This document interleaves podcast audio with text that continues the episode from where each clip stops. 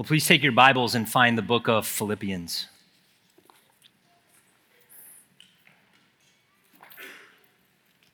The book of Philippians. One of the ways that you and I learn as human beings is by example. I am a committed reader of instructions and manuals. Say that proudly. I'll tell you a story sometime about Aaron, who's not, and we had a fun time together. But even with my commitment to instructions and manuals, I find that seeing an example of those instructions put into practice helps me, whatever I'm working on to accomplish. If you've purchased furniture from IKEA and you've worked through their manual, you know that if you see a little video of it put together, that's more helpful than deciphering their illustrated guide. You know that YouTube has made countless tasks more accessible via teaching by example. Even the most careful instruction readers are helped by seeing something done, by seeing the steps put before them and put into practice. It's important to caveat this. It's not that we can't learn information given to us propositionally or that we can't understand it. If we say that we're unable, then we're in trouble, because God has given us instructions and commands that He requires us to obey. So if we were to go so far as to say, well, I'm unable to learn from commands and instructions, then we're questioning God's wisdom in revealing His will for our lives in the inspired Word of God. He's given us those things. But the truths that are proclaimed in the Word, that is the ways that God expects us to walk in, are further pressed into our hearts when we see them in action. Paul says in 1 Corinthians 10:6 that that's one of the purposes for reading the historical narrative portions of the Old Testament, to learn from their example. This morning, we're going to learn about the characteristics of equipped ministry, Lord willing, by example. Pastor Rick has been leading us through a study of the book of Ephesians, and we've come to a portion of that letter where Paul sets forth foundational and essential teaching for our understanding of the church and her ministry. We've been learning the building blocks of our ecclesiology, our doctrine, our understanding of the church. And Pastor Rick has titled our study of Ephesians 4:11 through 13, Christ's Design for a Healthy Church. And we learned last week that one result of Christ's distribution of spiritual gifts is equipped ministers. Equipped ministers. That is, the components of a healthy church include equipped ministers. And we learned that ministers does not refer to pastors or offices within the church, but the whole body. We're all called to be ministers. We're to be a church full of ministers and servants equipped by the pastor teachers that Christ has given for the equipping of the saints, for the work of ministry.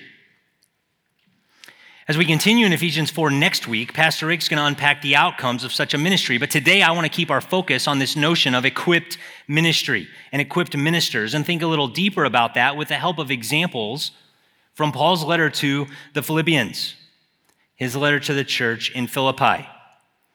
This idea or concept of example and learning by example is critical to Paul's teaching in Philippians. In chapter 1, verse 14, the example of his imprisonment, he says, had given courage to others to be bold in their ministry of speaking the word of God. In chapter 2, verse 17 and 18, Paul is an example to the church of rejoicing during trial. The Philippian believers are there told that they're to rejoice in the same way as Paul, to follow his example. In chapter 3, verse 17, Paul says this, "Brethren, join in following my example and observe those who walk according to the pattern you have in us." So he says, I am Apostle Paul, am an example, but also everyone else you see around you that's walking in accordance with the teaching that you've heard from me, they're your examples too. Follow those examples, emulate them. As he closes the letter, he tells them that they are to practice not only what they had learned from him, not only what they had received, not only what they had heard, he says also what they had seen demonstrated in his life in Philippians chapter 4, verse 9. Most noteworthy and central to the teaching of this letter is the Christological section. In chapter 2, verses 5 through 11, this section famous really for its profound teaching about Christ's self-giving incarnation, death, his future resulting glorification. This portion of Paul's letter is actually an illustration of the attitudes and commands that he gives in chapter 2, verses 1-4. He holds forth Jesus as the preeminent example of humility, the preeminent example of regarding others as more important than themselves, and he calls believers to imitate Jesus. So Paul regularly commends imitation and points to examples. And he also does that in this letter with the ministries of two men that are important examples for the Philippian church and are important examples for Mission Road Bible Church as we think about what it means to be equipped ministers. What does faithful ministry look like in the body of Christ? If you haven't already, please find verse 19 of Philippians chapter 2. Verse 19. Remember that Paul writes this letter while in prison, likely in Rome. About 10 years earlier, he and some ministry partners first proclaimed the gospel in Macedonia. Remember Lydia? She's converted, and then her household, and then the Philippian jailer. The church would go on. It would be established there in Philippi as a community of Christians grew, and they even began to immediately show eager support and partnership with Paul in gospel ministry, sending support to him while he was in Thessalonica, while he was in Corinth. Now, some 10 years later, Paul is writing them, and he's updating them about his circumstances. We know from Philippians that he's awaiting the outcome of his case. He's in prison in Rome, and he's waiting news. Is he going to be released? Is he going to die? It could mean death for him, he says, which would be good. It would mean that he's with Jesus. But he seems to think that the Lord has further purposes for him to remain on, and one of those purposes is to minister to the Philippians. He even expects to be able to visit them again. But while he's waiting on those affairs to be worked out, there are other more immediate matters that he needs to update the Philippians about, namely plans for a visit from Timothy, and even more immediate than that, plans for a visit from Epaphroditus, a Philippian Christian. So follow along as I read Philippians 2, verses 19-30. Paul writes, "But I hope in the Lord Jesus to send Timothy to you shortly, so that I also may be encouraged when I learn of your condition. For I have no one else of kindred spirit who will genuinely be concerned for your welfare. For they all seek after their own interests, not those of Christ Jesus. But you know of his proven worth, that he served with me in the furtherance of the gospel like a child serving his father. Therefore, I hope to send him immediately, as soon as I see how things go with me. And I trust in the Lord that I myself also will be coming shortly. But I thought it necessary to send you Epaphroditus, my brother and fellow worker and fellow soldier, who is also your messenger and minister to my need, because he was longing for you all and was distressed, because you had heard that he was sick. For indeed he was sick to the point of death, but God had mercy on him, and not on him only, but also on me, so that I would not have sorrow upon sorrow. Therefore, I have sent him all the more eagerly, so that when you see him again, you may rejoice, and I may be less concerned about you. Receive him then in the Lord with all joy, and hold men like him in high regard, because he came close to death for the work of Christ, risking his life to complete what was deficient in your service to me." This passage weaves together our historical circumstances and plans with spiritual implications. Several trips, as you just heard, are mentioned. And so it's worth summarizing those trips so they're straight in our head before we dive into an outline. So Paul, Timothy, and Epaphroditus, they're all in Rome. The journey from Rome to Philippi in the first century was anywhere from 700 to 1,200 miles, depending on the route. It could take, if there was good sailing weather, maybe 40 days on the short end. It could take 3 months on the long end. The journey was a significant undertaking, to say the least. Paul plans to send Timothy to the Philippians to encourage them. He also then hopes Timothy will come back and encourage him. Sometime after Timothy would make contact with Paul and give an update on the Philippian church, Paul hopes to be released and to visit the Philippians in person himself. All right, so we've got it straight with Paul and Timothy, we think. But before any of those trips is another trip. That's the trip of Epaphroditus. Paul will be sending a Philippian named Epaphroditus back home And so the order of the trips historically is inverse from the way that the names are given in our passage. First, he's going to send Epaphroditus, likely with the very letter that he's writing. Then after further clarity on some matters that he needed to hear about, either his court case or maybe it's just some ministry things he was tending to, Timothy would then go as well. And then Paul hoped to get him back. And then after hearing from Timothy about how the Philippian church is doing, Paul then himself would make the journey. In verse 19 through 24, Paul discloses his plans for Timothy. He mentions himself in there as well, but really it's his plans for Timothy, the purpose of these plans, and then he commends Timothy as a model minister. Then in verses 25 through 30, Paul discloses his plans for Epaphroditus. He says the reason why those plans are going to happen. And then he commends Epaphroditus as a model minister. And so while the travel plans are interesting, we don't want to miss really the exemplary nature of the ministry that Paul describes in these verses. The historical circumstances are a backdrop, and the scene is one that highlights ministry, faithful ministry, ministry that flows from unity of mind in the cause of the gospel, Christ-like selflessness and service for the sake of the saints. So by hearing Paul's commendation of these men, we're instructed, we're taught what it looks like to minister faithfully. That is what it looks like to be equipped ministers, and what we should then strive for in our ministry of service in the body of Christ. Namely, proven concern for the interests of Christ. And as we'll see, life sacrifice for the work of Christ. So our outline for our look at this passage is two models of equipped ministry. Straightforwardly, there's two models of equipped ministry, and those models are Timothy and Epaphroditus. And the first one is in verse 19, and that's Timothy, and he's a model of proven concern for the interests of Christ. Paul hopes to send Timothy to the Philippians sooner than later. And he says that hope is in the Lord.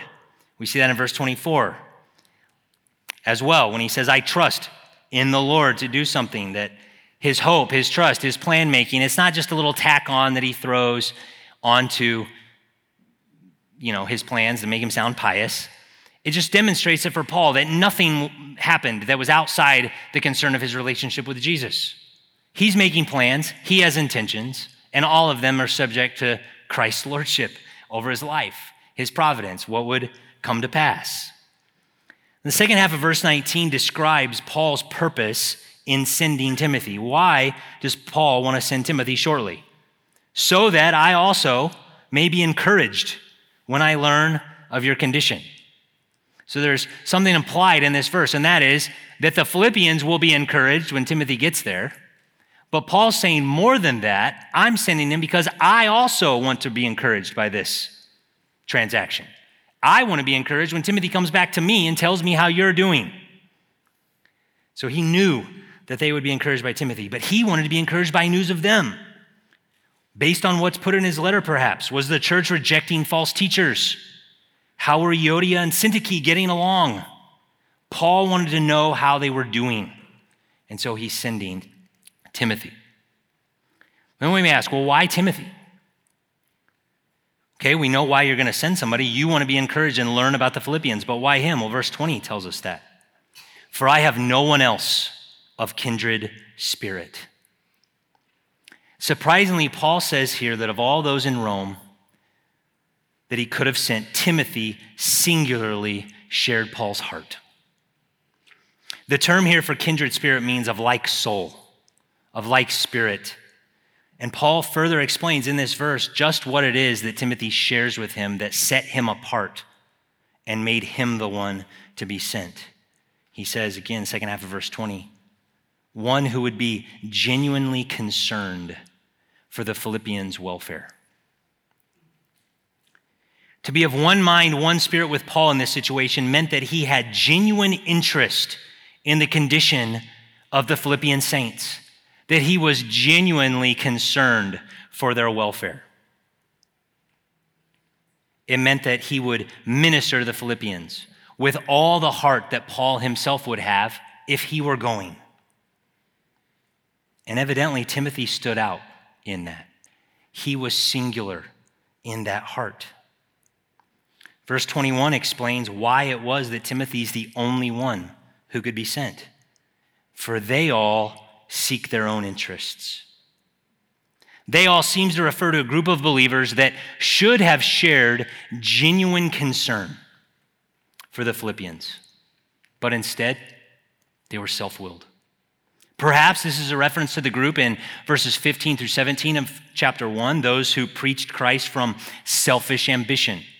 Similar language, they're preaching Christ with selfish motives. Here, Paul can't trust that they would have concern over the Philippians, that they would put the Philippian interests above themselves. We don't know exactly who they are, but we know that they're characterized by self-centeredness. They're seeking their own interests.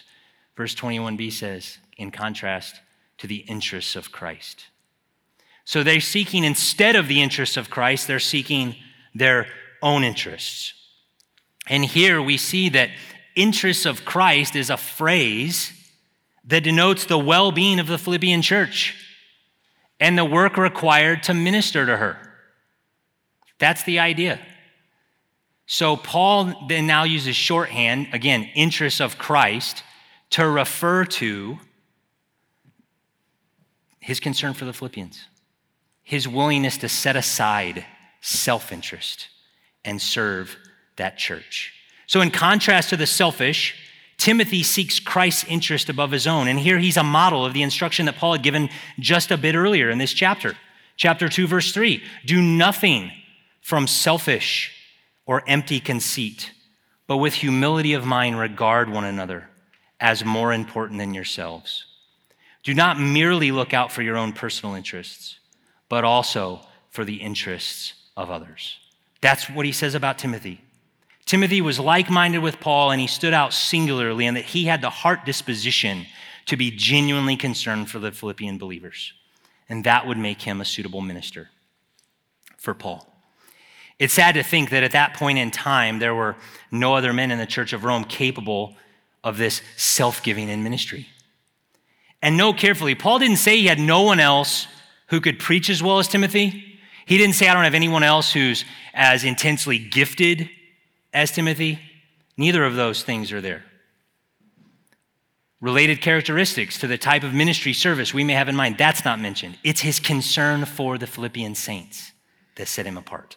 That was his unique qualification for this ministry, his love for the church, love that would cause him to set aside concern for himself and his own interests and do the ministry that Paul had called him to. In verse 22, Paul gives proof of his assessment of Timothy. Paul gives proof of his assessment. He says, look, the fact that Timothy shared my concerns for the interests of the church and would be faithful was already known to the Philippians. Verse 22a, but you know of his proven worth. So he's telling them, he's not saying anything that they don't already know. They've actually seen it. Timothy was proven. The term here for proven worth means it's the result of something after testing. He had had an opportunity to be tested in ministry, and he'd shown himself faithful. It's proven, and they knew it. Evidence from Acts 16 and 17 implies that Timothy was with Paul and Silas when the gospel first came to Macedonia. Evidently, he had acquitted himself well in these early days of ministry and in the years since, and his reputation as a concerned, selfless minister was established. The second part of verse 22 tells us exactly what the Philippians had seen that Paul refers to. He says, you know of his proven worth, that he served with me in the furtherance of the gospel, like a child serving his father.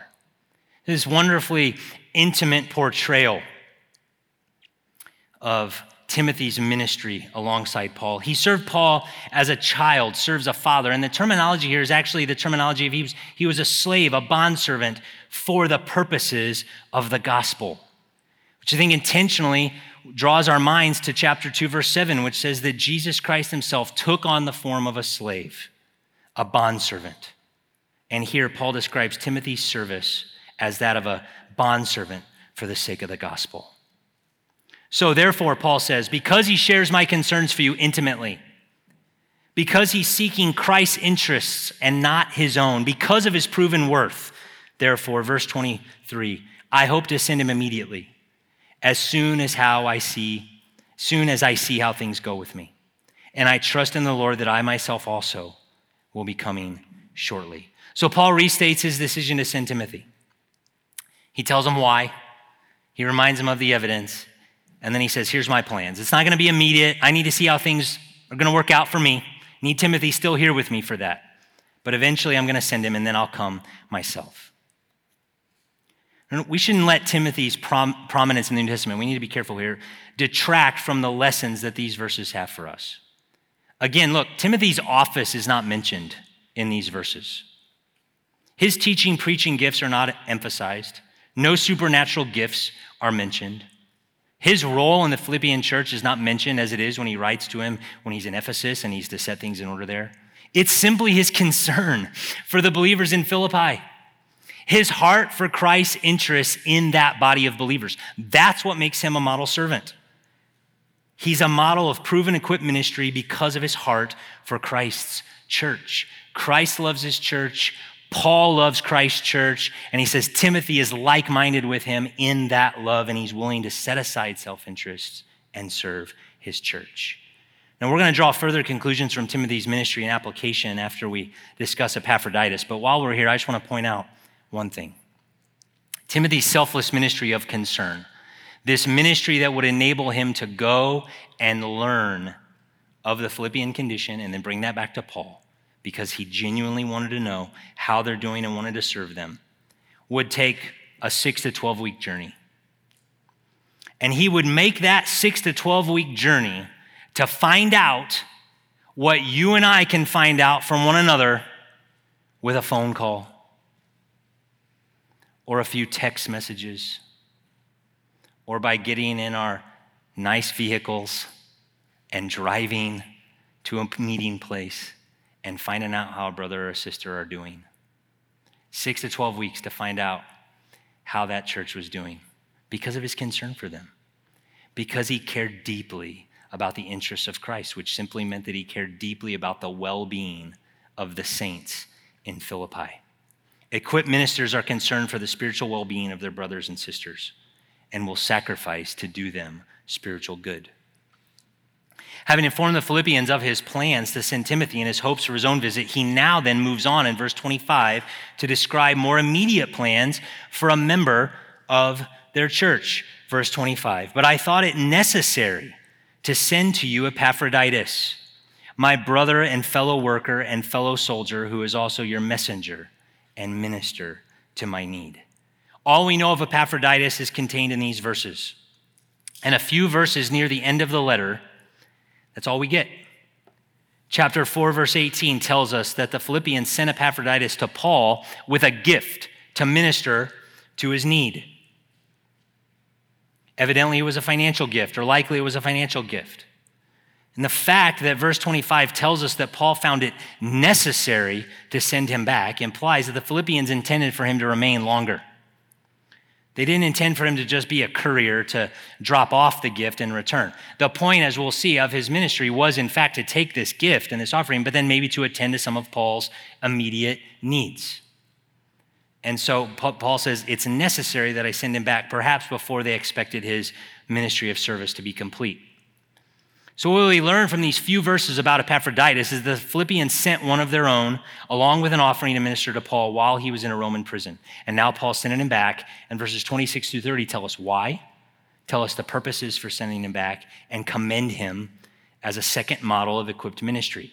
Epaphroditus is a model of life sacrifice for the work of Christ. Paul refers to him with a series of titles that commend him and his works. So from Paul's perspective, he's a brother, a fellow worker, and a fellow soldier. And from the Philippians' perspective, he's a messenger and minister from them to Paul. So not surprisingly, Paul uses this familial language. Epaphroditus was a spiritual sibling, right? A brother. He was one with Paul and with all Christians in that way.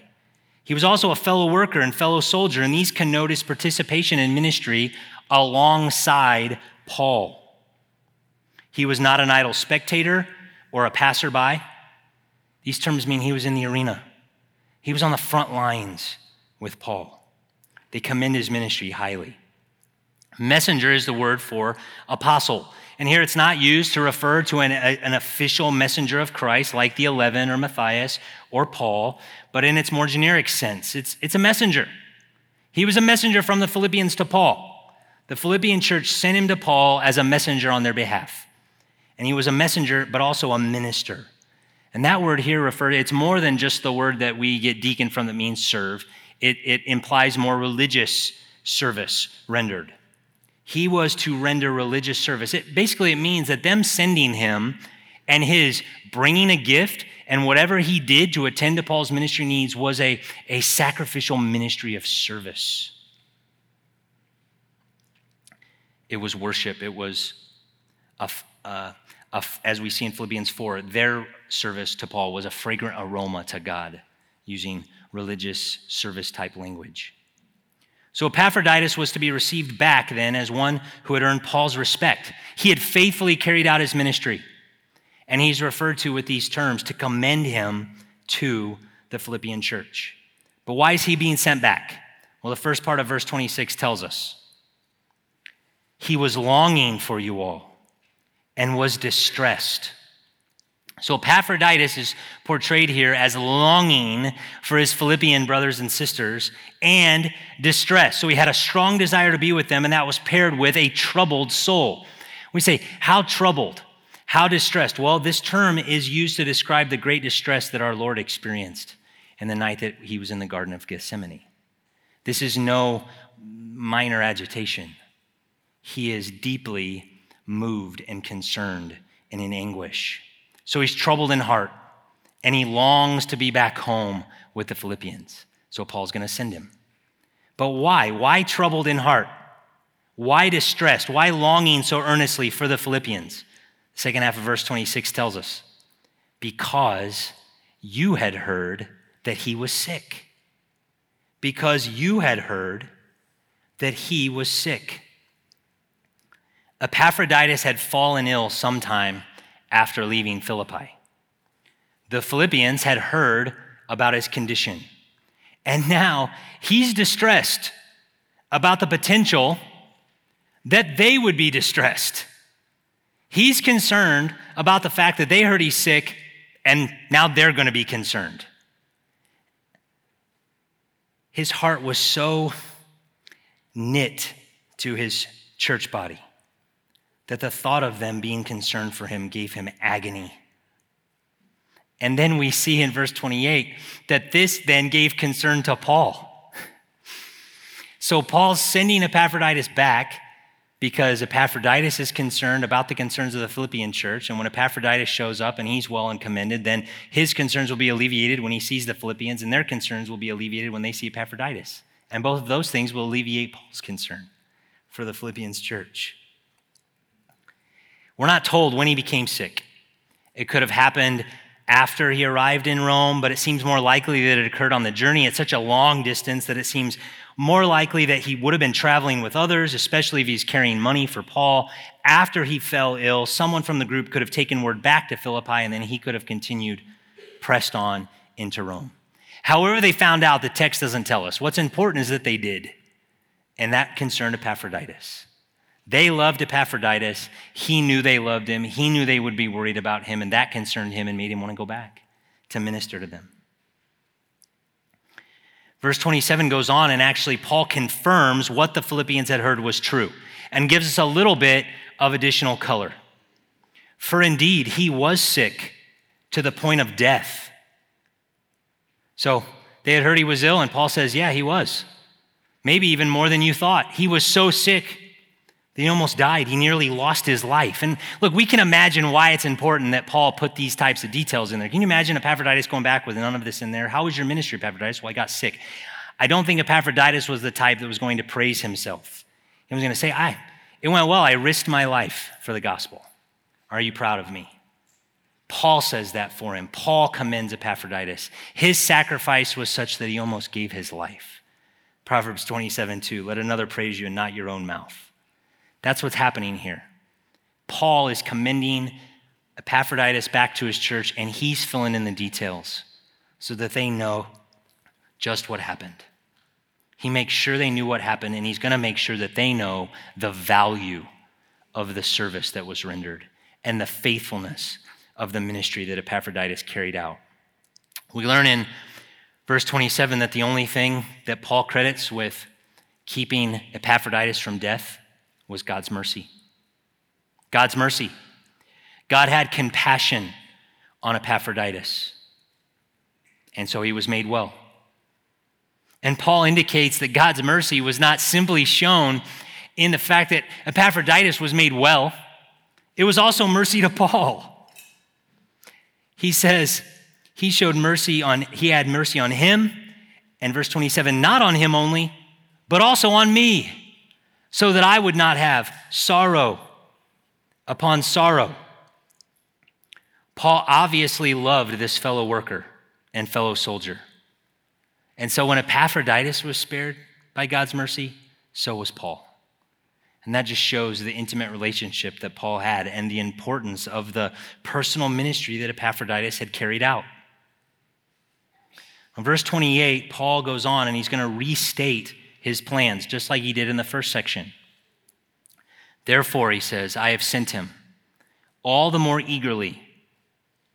So he's going to send him, but he's sending him back with an intended outcome, and that's also in verse 28, so that when you see him again, you may rejoice, and I may be less concerned about you. So again, Paul's hope is that by sending Epaphroditus back, the Philippians church's concern would turn to joy, and then in turn, he would no longer have the same concern, at least in this particular issue, for the Philippian church. So for all these reasons, Paul's purpose is in sending him back. The gravity of his illness and Epaphroditus' concerns for them, Paul now says, you are to welcome him back. Verse 29, welcome him back with joy. Receive him then in the Lord with all joy. Not only are they to rejoice, although they're supposed to rejoice, Paul also commands them to give honor to Epaphroditus and to all who are like him. And he goes on to explain why in verse 30. Because he came close to death for the work of Christ, risking his life to complete what was deficient in your service to me. They are to receive him in joy. They're to regard men like him with the highest esteem. Why? Because he came close to death for the work of Christ. Epaphroditus put his life on the line for the work of Christ, and that is why he and all who are like him are to be highly esteemed in the church, shown honor. The translation in our New American Standard that says, what was deficient in your service, I think sounds a little more critical than it needs to. Paul's not making a biting remark about the Philippians. He's not criticizing them or rebuking them. It simply indicates that Epaphroditus risked his life to do something that the whole church couldn't do themselves. Remember, they sent him as a messenger and a minister. So he was there ministering to them, right? Making up for what the Philippians couldn't do themselves. That's what it means when he says that their service is deficient. They weren't there personally ministering to Paul like Epaphroditus was. They couldn't. He was the one who discharged that ministry. And Paul says he risked his life for that. He risked his life for that. So when Paul says to regard Epaphroditus highly for this type of sacrifice, it puts flesh on the teaching of Christ's words to his disciples about greatness and honor and Christ's own example. Remember Luke 24, there arose a dispute among them as to which one of them was to be regarded as the greatest. And he said to them, the kings of the Gentiles lord it over them, and those who have authority over them are called benefactors. But it is not this way with you. The one who is the greatest among you must become like the youngest, and the leader like the servant. For who is greater, the one who reclines at the table or the one who serves? Is it not the one who reclines at the table? And then here comes the contrast in Christ's example. But I am among you as the one who serves. Epaphroditus exemplified true greatness in serving, even unto death. We're told in chapter 2, just a little bit earlier, that Christ took the form of a bondservant and became obedient to the point of death for the sake of others. And here Epaphroditus is held up as one who served at the risk of his own life for the sake of others. He risked his life for the work of Christ. Now it's instructive for us to consider what exactly he did that's called the work of Christ. What was this work of Christ that Epaphroditus nearly died for? Well, simply put, taking some money to Paul and staying to minister to his personal needs. It's noteworthy for its plainness. And yet, according to Paul, when he refers to it as the work of Christ, it's just as much the work of ministry as any other aspect of Paul's own ministry, whether that was evangelism, church planning, etc. And we find ourselves maybe quick to identify official ministry in the church, right? A title, leading a group, a Bible study, something that's publicly teaching or coordinating something. And sometimes we struggle to recognize the mundane and ascribe to it the work of Christ. But within the body of Christ, in our service to one another, is praying with a brother or sister at care group the work of Christ? Yeah. What about spiritually intentional conversation over coffee or on a Sunday morning? How about taking someone a meal, helping with chores, helping to bear a financial burden within the body of Christ? None of those things in and of themselves, and especially outside, are the mission of the church, but are those the work of Christ within the body? Yes. Paul says as much here. Epaphroditus is commended as a worker for Christ and one who gave his life up in a Christ-like way by carrying money to Paul and seeking to minister to his very tangible needs. Epaphroditus was not likely the leader of the Philippian church. He was a minister sent by those leaders. He's never again mentioned in the New Testament. He didn't have a public ministry of writing. Paul didn't send him to churches to extend pastoral oversight in the same way that he did Timothy. And yet, he's referred to here as a fellow soldier, a fellow worker. And he says that the task for which his life was risked was the work of Christ.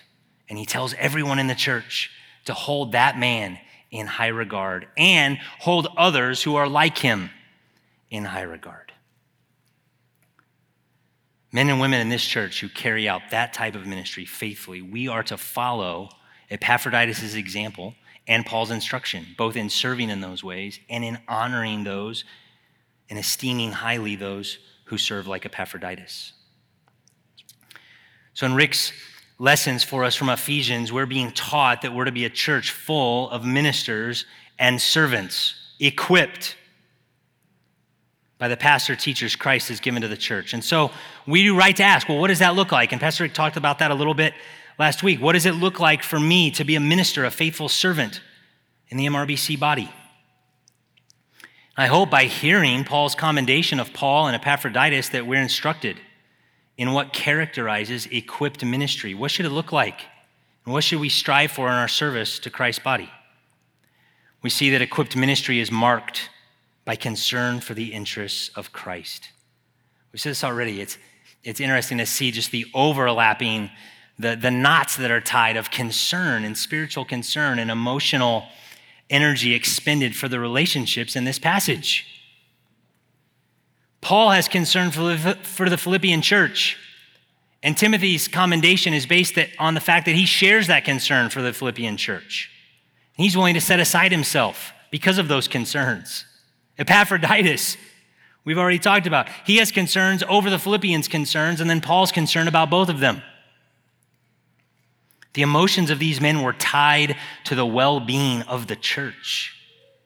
They were concerned about the well-being of the church. So we ask, we seek to be equipped in ministry. Are we concerned for and seeking to be deliberate in doing spiritual good to others?